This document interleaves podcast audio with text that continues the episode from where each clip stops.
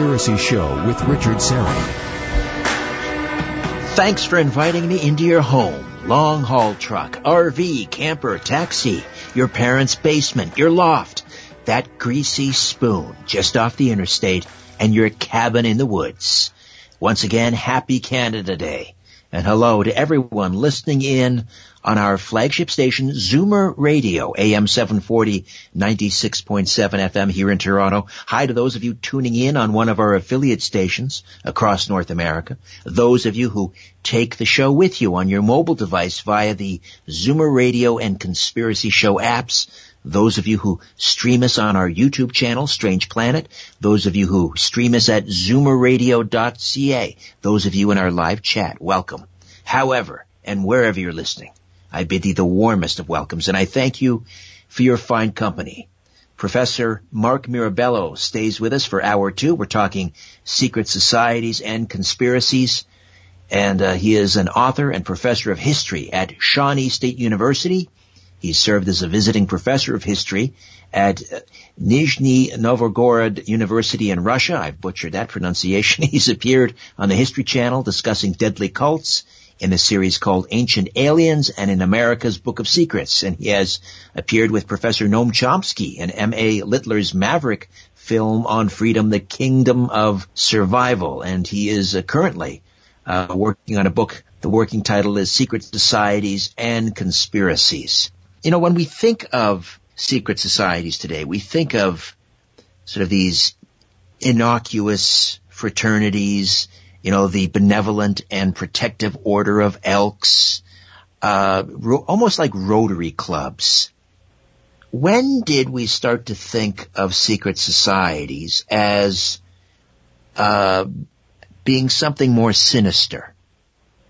Well, actually, almost from the start. Now, I should mention that um, it goes back and forth. For example, at one time in the United States, uh, around 1900, 25% of all men were involved in some fraternal organization, and which is stunning. And in fact, when you get to the 1950s, you get I don't know if you remember, probably you're too young for this, but the Honeymooners with Jackie Gleason. Oh yes, uh, in reruns, I remember. Be, yeah, he used to be involved with the I think it was the Order of Raccoons, and they would poke yes. fun of the Grand Mystic Master and the secret codes, and it becomes laughable. But in fact, uh, see, the trouble is and this is where the persecution comes from. And they're they've always been attacked.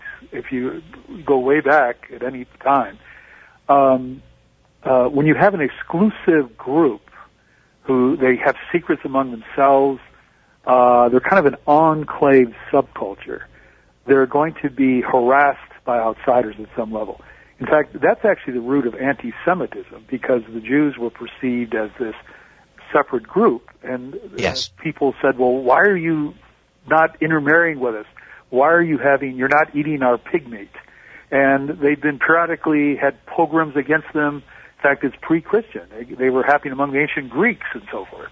So any group, and the, the Romani, better known as the Gypsies, they've been endlessly harassed in their history uh, because they're a separate group. The, the Tinkers, uh, the tra- also called travelers in Ireland, they wander around like the Romani, the Gypsies, and they've been harassed.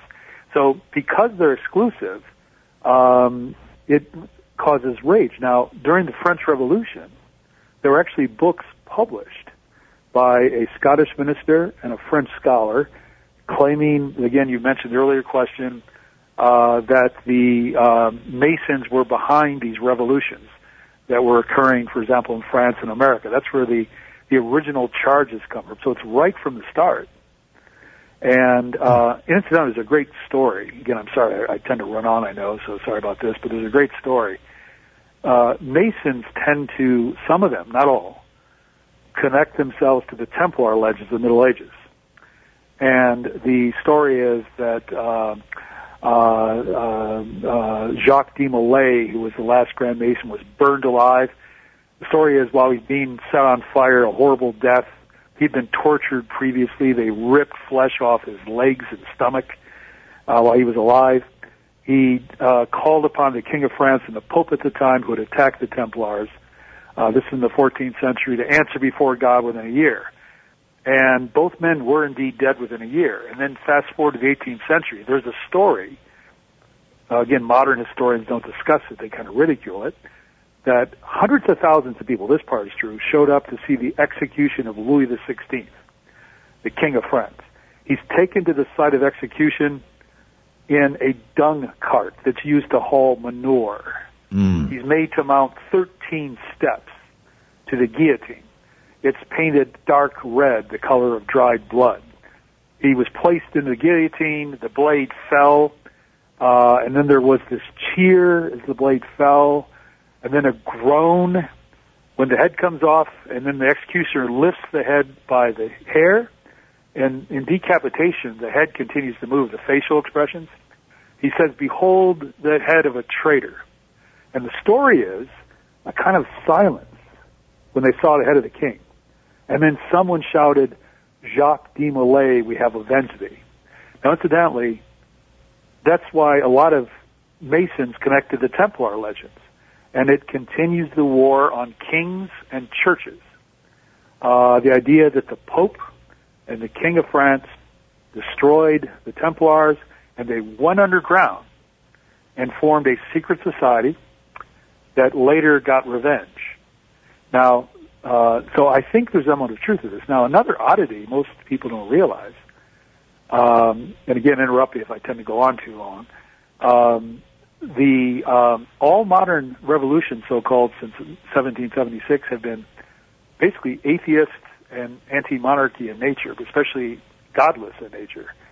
Uh, the Americans have never been a Christian nation. A lot of people have become Christian. I mean, are Christians, but God never really appears in the Constitution, although there is a reference to the year of our Lord at the bottom.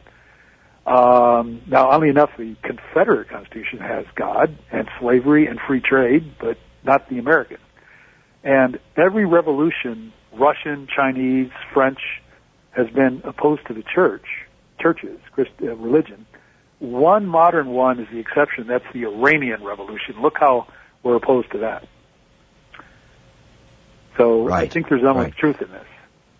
Um, now, I wanted to get back to the Masons for a second because you mentioned the number 13, uh, 13 steps that uh, Louis XVI had to climb. What is what is the significance of 13? Uh, uh, I mean, I don't know if it's particular to Masons, but maybe other secret societies as well. What is it about that number? That, that that that pops up all over the place. It's quite intriguing, uh, which is also curious because my, my name has 13 letters. so, uh, and uh, is the 13th letter of the alphabet. So I mean, it's, it's like I'm tying this. It appears to be. Um, this is the theory. If because you have Jesus and the 12 apostles and so on and so forth. Uh, typically, there's a leader with 12 followers. Uh, if you make balls of any size, uh, uh, uh, pool balls, the ping pong balls, the soccer balls. It takes 12 balls of equal size to hide one of the same size. And it's always 13. So we think that's the significance. And by the way, regarding M, which is always a mystical letter, in ancient Egypt, it's symbolized by the owl, which is the creature of the night. In legend, it couldn't even see by day; it could only see by night. Uh, and you you say M with the lips closed. Hence, it symbolizes secrecy. So Oh, um, um, this again is probably what the reference is to. You say that, well, you quote actually Manfred Adler in, from the Freemasons in the Vatican that 90% of the secret news is transmitted via the media, in particular the press by using, quote, coded texts and pictures. Uh, what did uh, Adler mean by that? Well, in fact, I think he may have gone a bit high on the number, but it's he's clearly on the money. Once you're aware of it, you'll see uh, powerful political figures and so forth. Uh, watch how they shake hands with another leader. Watch where they hold their hands during the photographs. Uh, again, every the, where you place your hand uh, can indicate a secret. Now, rather curiously, Bill Clinton would endlessly at public speeches, although they never tended to show it. He would flash what to pious Christians are the horns of Satan. It's when you extend your index finger and your little finger, and you make a fist. Right. He- George I mean, Bush used to do that too. George W. Bush, and he said no, that was that was he was uh, showing his support for Texas at A and M University. Well, by the way, what's really curious is that so-called horns of Satan also means in sign language for the deaf, I love you. So Ah. you could argue, remember I said earlier, I think, perhaps I did, but in secret society lore, there's always plausible deniability. Right. Uh, in other words, if someone catches you in doing something, you can always say, well, no, that just means, like you said, uh, Texas Longhorns or I love you. Probably in the case of Bill Clinton, he was probably saying I love you. There were some pretty girls in the front row. no doubt. So, uh, um, but it, it, this, if you if you watch them carefully, you know what's going on. I received tests, examinations, in college classes where the student will sign his name in such a way that he makes a capital A look like a compass. Uh, he's Hmm. sending me a message. He's a Freemason. Cut me a break. Ah. And I remember looking at a property that I didn't purchase, but when I went up to see it, the builder, he gave me a third degree uh, Mason handshake. Now, of course, I was younger and less, uh, shall we say, less serious then, so I gave him one back, even though I'm not a Mason. I was hoping for a deal on the. Pro- I wouldn't do that today. I know too much about this, but I was hoping for a deal on the property at the time. Incidentally, I, I don't know if he made the same thing, but Charles Manson, the United States, in the 1969 murders, yes. um, he endlessly made Freemasonic gestures in the courtroom while he was on I trial. didn't know that. I didn't know that. And uh, he clearly was not a Mason. He just knew what they were, and he was kind of playing with the judge and the prosecuting attorney, but um, he was doing it constantly.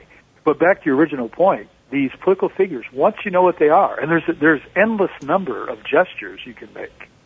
How you stand, how you shake hands, how you wave to a crowd. Uh, that reminds me, Richard Nixon got in trouble in the 1950s. He was in Brazil and caused a riot because he made what Americans think of as the OK sign. Yes. The uh, little circular. Well, in Brazil, and oddly enough in Germany, that's a grotesque insult. You're essentially Ah. calling the people female genitals. Okay. All right. It caused, it caused a I'm making a note of that. I'm making a note of that. uh, but so, what is the purpose then of of political leaders flashing these signs? If I I mean, who are they flashing them to, and to what what are they trying to communicate? Well, uh, I should mention uh, again that within all, especially the male groups in particular, we forget there's an element of play within all secret societies. Typically, it's boys having fun, and um, uh, there used to be a group in uh, 17th century England called the Bugle Boys, and their secret password was oatmeal.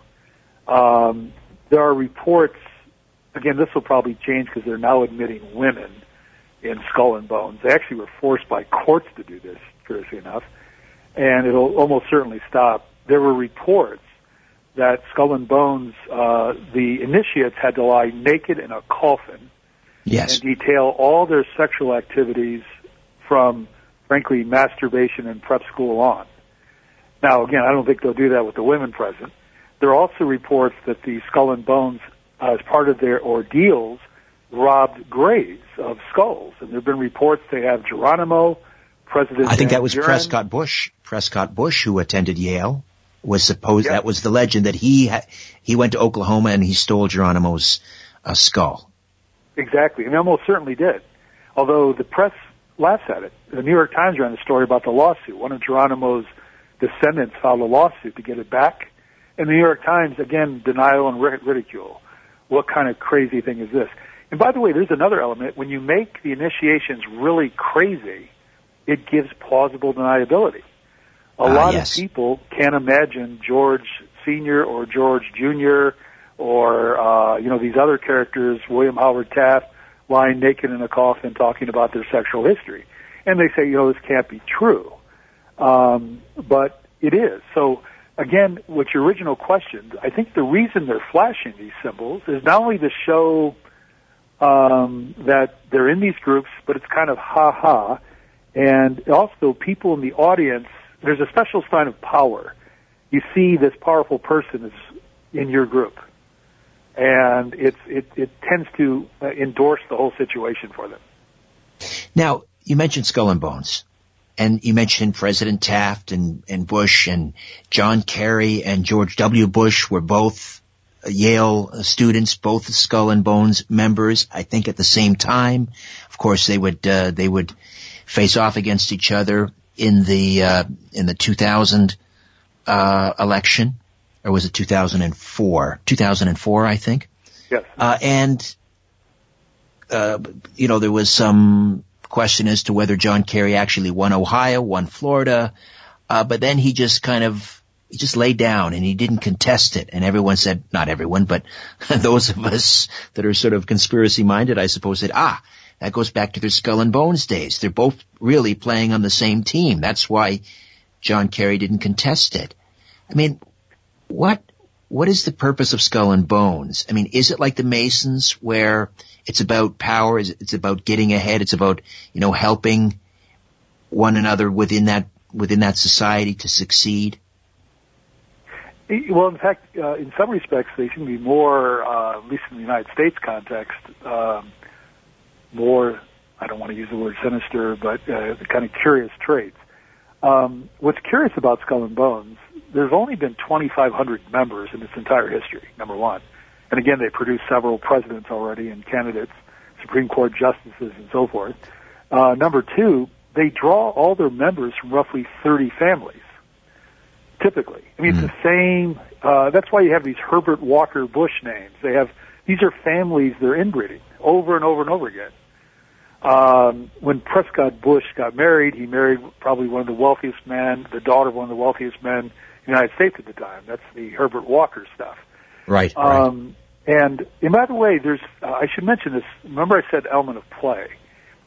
Um, secret societies are not really controlling everything, but they're often playing with the world, and it's often.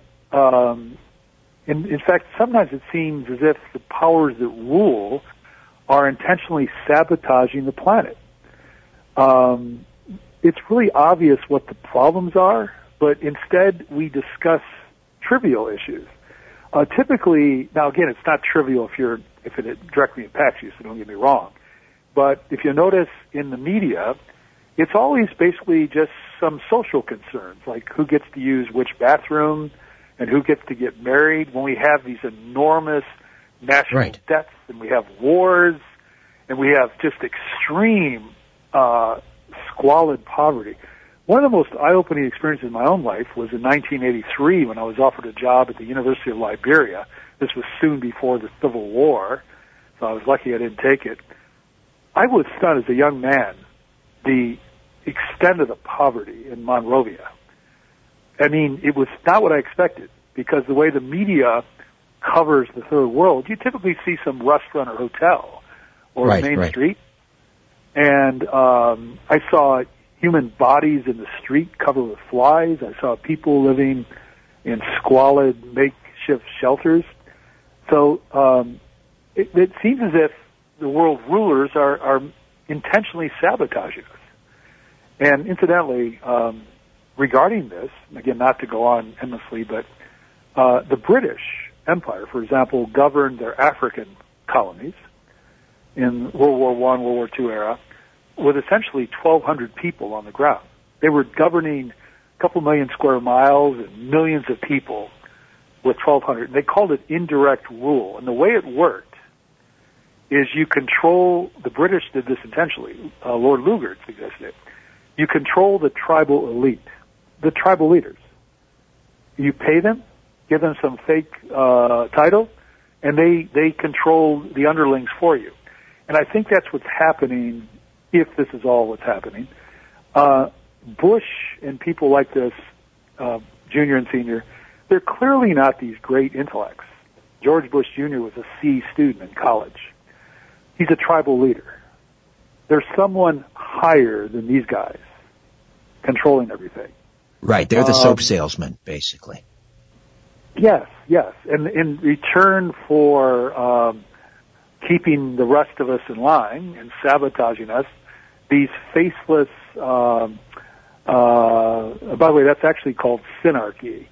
Uh, it's when the leaders are controlled by invisible puppet masters. Now, the debate is who are the puppet masters? They range anywhere from you have David Icke saying they're reptilians to you have uh, Carroll Quigley, who was one of Quigley, uh, Clinton's professors of all things. Yes, at Georgetown. Yes. Yes, and he quoted him as inaugur- when he was nominated, which is kind of curious. Uh, Quigley discussed an Anglo-American elite behind all this. Again, hidden ones that are not in the news. Uh, and I've always found it curious. The people in the news are frankly just these non-entities. They may be rich or they may be celebrities, but they're not really that important. All right, we'll take another time out here, Mark. Uh, we'll come back, and I, I want to talk about uh, the Anglo-American elite, and maybe was Quigley talking about ultimately uh, Adam um, or Cecil Rhodes and these these round tables that he supposedly set up. Uh, is that the root of this uh, power, the, the, the, root of this conspiracy, the ultimate secret society? Back with more of our conversation uh, right here on The Conspiracy Show. Stay with us.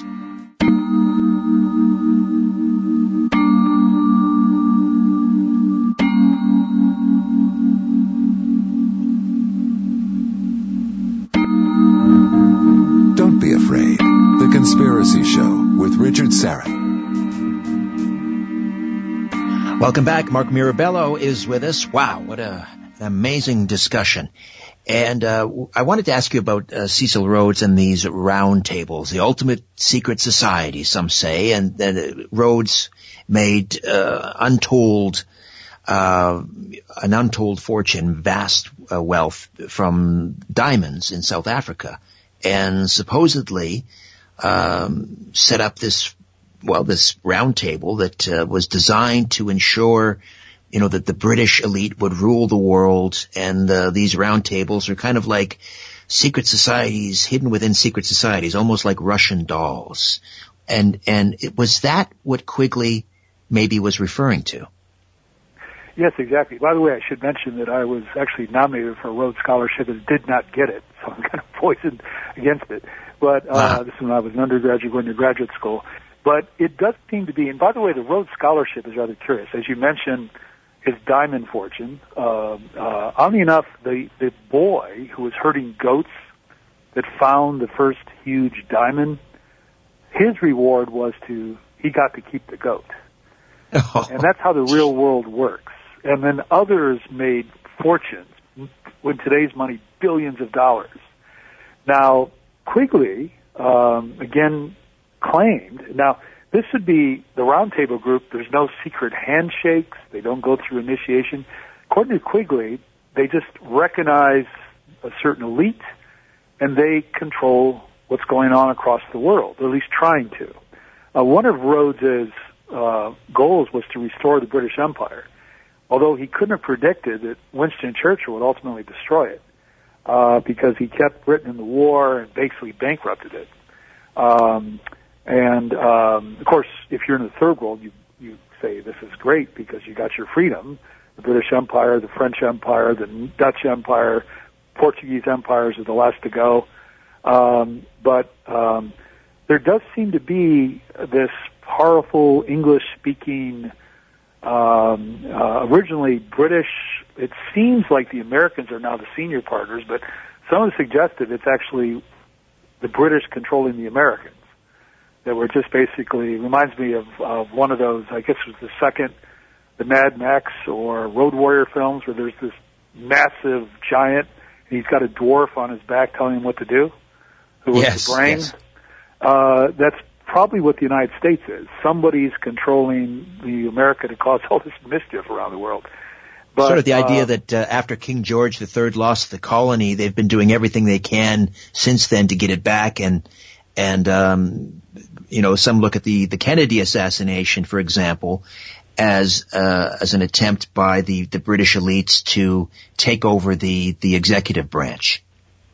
And by the way, the Kennedy assassination is interesting too because um, now again, again, I'm talking about beliefs, not facts here. I don't want people to think I'm trying to you know undermine everything here. But um, two presidents have issued money outside the banking system and both of them were shot in the head in public. Lincoln and Kennedy. Yes. Yes. Uh, that does seem to be a remarkable coincidence. If you go to the Conspiracy Museum down in Dallas, they try to claim he was killed because he was, again, issuing money outside the Federal Reserve System, which he did. And then when Johnson gets in, he got, he withdrew that, that currency that Kennedy had issued with executive order. Um, and by the way, LBJ was just an odd, that's an odd character himself, but. I'll say, um, I'll say. Although Kennedy now, if we talk about playing with the world, he often seemed like just a frat boy having fun. I mean, he was having about eight or nine mistresses simultaneously while he was in the White House. He's fooling around with Sam Giancana's girlfriend. Now, he was the head of the Chicago mob. Yes, and this was who stuffed ballot boxes for him. Sorry? Who supposedly Sorry? stuffed ballot boxes at Joe Kennedy's behest to win Chicago. Yes, exactly. Uh, and by the way, you touch a girlfriend of a, or wife or daughter or sister, whatever, a mobster, that's the death penalty.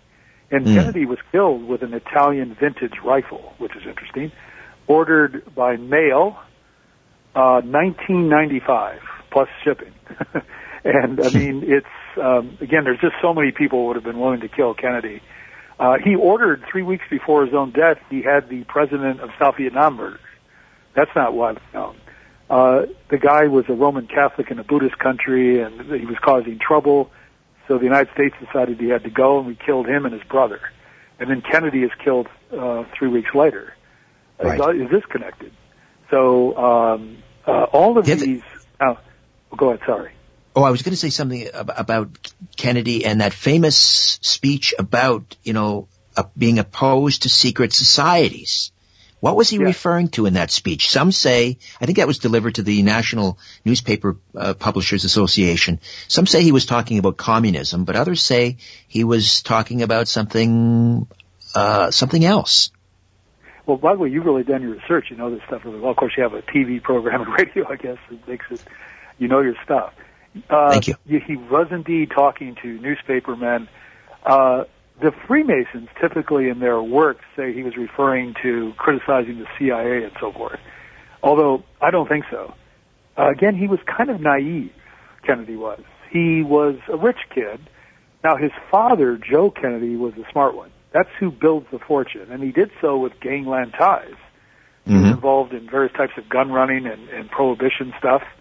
And he made the fortune. And Joe Jr. was supposed to be the guy who was going to take over with Joe Kennedy, but he's killed as a test pilot in World War II, and a horrible death. So they they dusted off John Kennedy, who was just a partier, and he was the choice uh, for the family.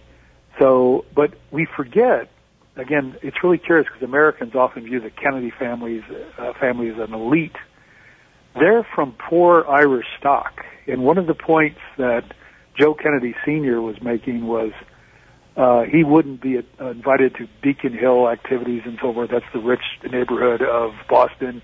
But now my son can become president, and I can become ambassador to to Britain. So, um, but they're they're outsiders. And that that could be why he's killed because they're not really.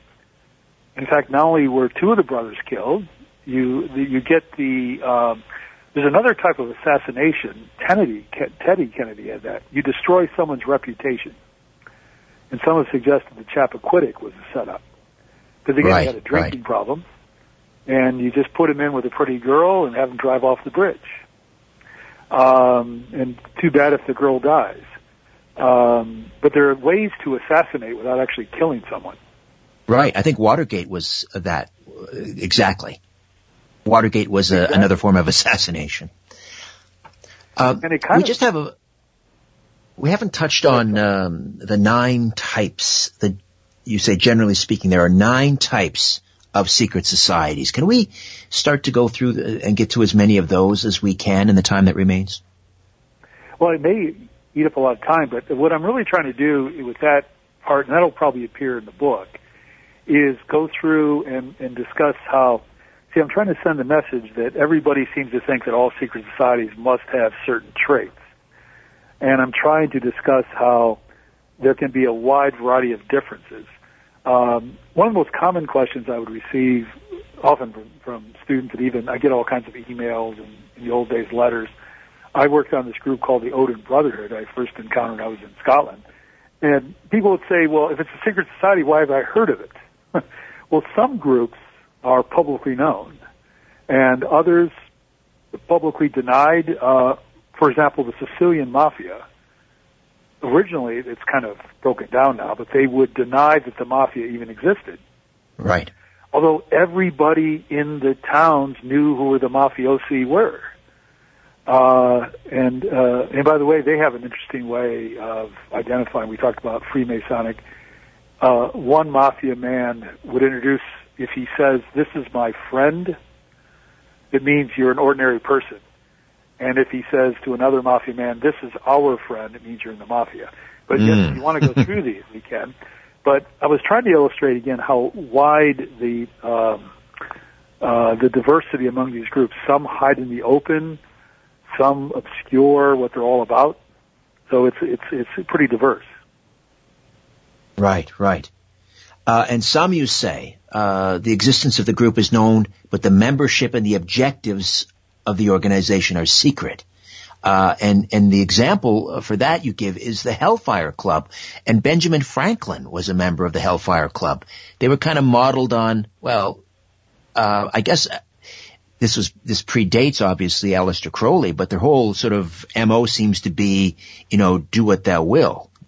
That is the whole yeah, of the law, right? If it feels good, do it. Yes, and they took that from Rabelais, uh, the 16th century French writer who wrote a satirical piece. He had a, uh, an abbey that was the motto of the Abbey of Theleme, do what you will. Now, um, what's interesting about Franklin, um, in the 1990s, I think it was 1999 or 97, they were doing some construction work in London. Of course, everything in London is an archaeological site, so you need permits when uh, Franklin was living in London as an ambassador and a diplomat, he lived at a, I can't remember the address number, it was on Craven Street. And they discovered under the house, when they were doing some reconstruction, ten, I think it was 10 human corpses. Yes. Um, yes. And six were children. And I was stunned, this about a year ago, on PBS in America, which is public broadcasting, they were advertising they were going to do a story on this, and I was just stunned, thinking, "My God, they're finally going to do serious work." And they spent the whole program trying to blame a surgeon who rented into the house at the same time. Now, the skeletons were dated to the 18th century by forensics, and although that's kind of an educated guess, and if they appeared to be have been um, uh, surgically cut up, and the the program suggested they were dead bodies not right. live so bodies. The, right. So the doctor had hired curious. grave robbers. Oh, it is. It's very and, curious. And uh, is that a commercial break coming there? Yeah, we you you you uh, you've got that right. We've got the music percolating up, so we'll take a time out, come back, and uh, maybe we can touch on a few of the other types, the nine general types of secret societies. Uh, Mark Mirabello with us. Stay tuned.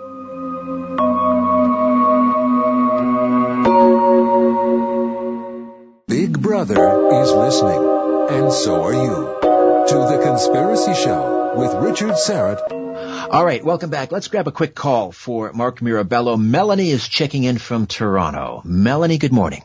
Phenomenal show as usual. Um, what I'd like to say is, uh, a lot of these secret societies, is there a possibility that they started out trying to help the helpless uh, citizens of their country or their area where they lived or, you know, whatever. But uh, what happens is that they're infiltrated then by those who see that, okay, these people are set up for good these secret societies, but then they're infiltrated by evil and they get corrupted and become evil themselves. For example, in government and policing and in Europe, Eastern Europe, they had what they call the Kozaki, which were in Russia and Ukraine, and they had the flag of Michael the Archangel as their protector. And they were always trying to do good for those that were being, uh, you know, brutalized by the, uh, by those that were the lords and the princes and, and the tsars.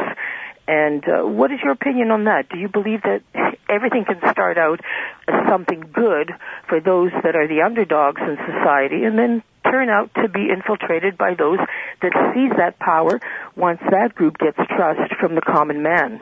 Well, in fact, there's a concept in Indo-European religions in general that as things age, they become corrupted. And this, so again, it is a possibility that as the time goes on, they lose track of the original function. Right. Although, uh, and I, again, I want to make it clear, I'm not trying to say that these groups are necessarily evil. It's, in fact, frankly, the advice I would give anyone who's alarmed by secret societies, rather than be alarmed and attack them, join one. Uh, because the, the whole world is a rigged game. And uh, we like to think that the best person gets the best job, that the best student gets the best scholarship, but that's not how it really works. For example, is that why we're seeing a lot of people who are financially uh, stressed, who cannot get the justice in this society that they deserve, while somebody with money does get it? I mean, uh, I was really flabbergasted when you mentioned about, you know, judges and police and belonging to that. I never thought of that. But could that be destroying the country and rotting it from the inside? Don't they realize that they're going to kill the goose that lays the golden egg, which is us, the citizens that work and, and trust them and, and hope that they're going to do the right thing for us? Well, one thing I say in this one book is referred to Handbook for Rebels and Outlaws. The function of every government ever since the establishment of agriculture and civilizations, not necessarily hunters and gatherers, was to keep people with power in power. Now, even though this often impacts the poor uh, and the the powerless, it's it's just the way it's always been from ancient Rome, Babylon, Assyria, Sumeria, Egypt, to even modern democracies. Uh, the United States produces 50,000 PhDs a year. Why are the same people getting appointed to cabinet positions over and over and over again? Thank you for the, way, call, Melanie. Uh, Mark, Have a uh, blessed evening. Thank you. Happy Canada you. Day. Bye bye. Uh, by the way, um, everybody realizes we've known this for years that wars impoverish countries. There's no doubt about it. They make them poor. But every war will enrich a small elite who are positioned within the society, either in the politics uh, or in the economy, and that's why we continue to fight wars. Uh, they will enrich somebody. In fact, World War One, which the United States was just briefly involved in, created several thousands of new millionaires. Um, and uh, this is how the real world works. We just have a, a few minutes left, and and I, I, wanted to touch on some of the other uh, nine types of secret societies, and and one you identify as the second type. You say the group and its membership are public knowledge, but all meetings are private and its real objectives are camouflaged with platitudes. And you say this describes the Bilderberg Group, the Club of Rome, the Bohemian Grove, and the Trilateral Commission. The Bilderbergs, of course, uh, every year, you know, they meet at a five-star hotel somewhere, and the, the, the list is a who's who of uh, financiers and industrialists and politicians, the Queen of the Netherlands, even media moguls are there, even journalists are there, and they don't report on what's happening. Should we be concerned about the Bilderberg Group? Well, again, um, at one level, I want to say yes, but again, I want to answer this sense. A there was a, a, a best-selling work published in 18th century Naples on a popular card game and how to win it. And when the first line of the book was, to win at this game, first try to see your opponent's cards. In other words, cheat no matter what we do, if we were to uh, raid the Bilderberg Group with police forces and arrest that whole crowd, the Trilateral Commission, all these groups, um, others would replace them. It's the nature of the beast. People forget that human societies, this is not my idea, show insect-like characteristics. They tend to follow these queen bees, and they follow what they're supposed to be doing. It's sad but uh, if you try to rebel against the system, like I would not suggest someone going on a campaign to try to burst into a Bohemian Grove, uh, Grove meeting or a Bilderberger meeting, they'll arrest you and prosecute you and they'll throw the book at you. The best thing is is to play the game. Uh, join one yourself. All right, we'll take another time out. One segment remains with Mark Mirabello here on the Conspiracy Show. Don't go away. Follow the Truth, The Conspiracy Show with Richard Syrett. Mark, this might sound like a strange question, but could you, do you think you could consider NASA to be a secret society? Uh, you know, some joke that the acronym stands for never a straight answer and they have all of these cryptic names for space programs and so forth. And some see sort of a dual meaning or an underlying meaning with some of the names, you know, the Apollo program, the Gemini program, etc. What do you think? In fact, oddly enough, a independent researcher named Jody Freeman just asked me a question recently. So synchronicity on this particular issue. Um, the whole American and frankly general space programs, they have so many curiosities about them. They, there seems to be something going on. Um, and I, will almost certainly discuss this in, in the forthcoming book. Um, the um, and the problem is, for example, the United States has two space programs. Most people don't realize the more important one is run by the Air Force. They launch in California. That's where all the secret satellites go up. Um, and another interesting point on all this is we've known since the 1950s that anyone who controls the moon controls the planet Earth. Because if you send a nuclear warhead towards the moon, it could be easily intercepted, and you need a sort of Saturn V sized rocket to get it there. But if you're on the moon, you could actually launch rocks from the moon. The escape velocity is only about 6,000 miles per hour because there's no atmosphere, no friction, weaker gravity, and they could launch rocks with rockets and pummel a city anywhere on the planet. So hmm. whoever controls the moon controls Earth. Um, there's something going on there. Uh, oh, sorry. You, no, I was just going to ask you. This is something very curious that you point out, and that is that Area 51 is the size of Jamaica. What's that all about? Yes, there's another mystery. Is uh, whenever they discuss in the popular media any significant issue, they always leave out the most intriguing part of the story. Why is that so large? Um, and they do this with every issue that's been uh, revealed. Uh, everyone's heard a million times about Nagasaki. How many people realize that the plutonium that destroyed Nagasaki was three inches in diameter? Mm-hmm. That's how powerful wow. these weapons are you could you could smuggle a warhead that could destroy a city in a lead suitcase with diplomatic uh, passports. Diplomatic passports allow means they can't be searched. Right. Uh, we're watching the sky for nuclear North Korea uh, missiles coming in. That's ridiculous. They could smuggle stuff more easily. Now, right. again, Area 51 becomes the center of anywhere from there are aliens there uh, to um, top secret weapons um, it's a it's a mystery as what exactly is going on. Um, it's completely independent of regular American law. The they cannot be. Oh, here's the most interesting part. If you they'll arrest you and even shoot you if you try to penetrate it.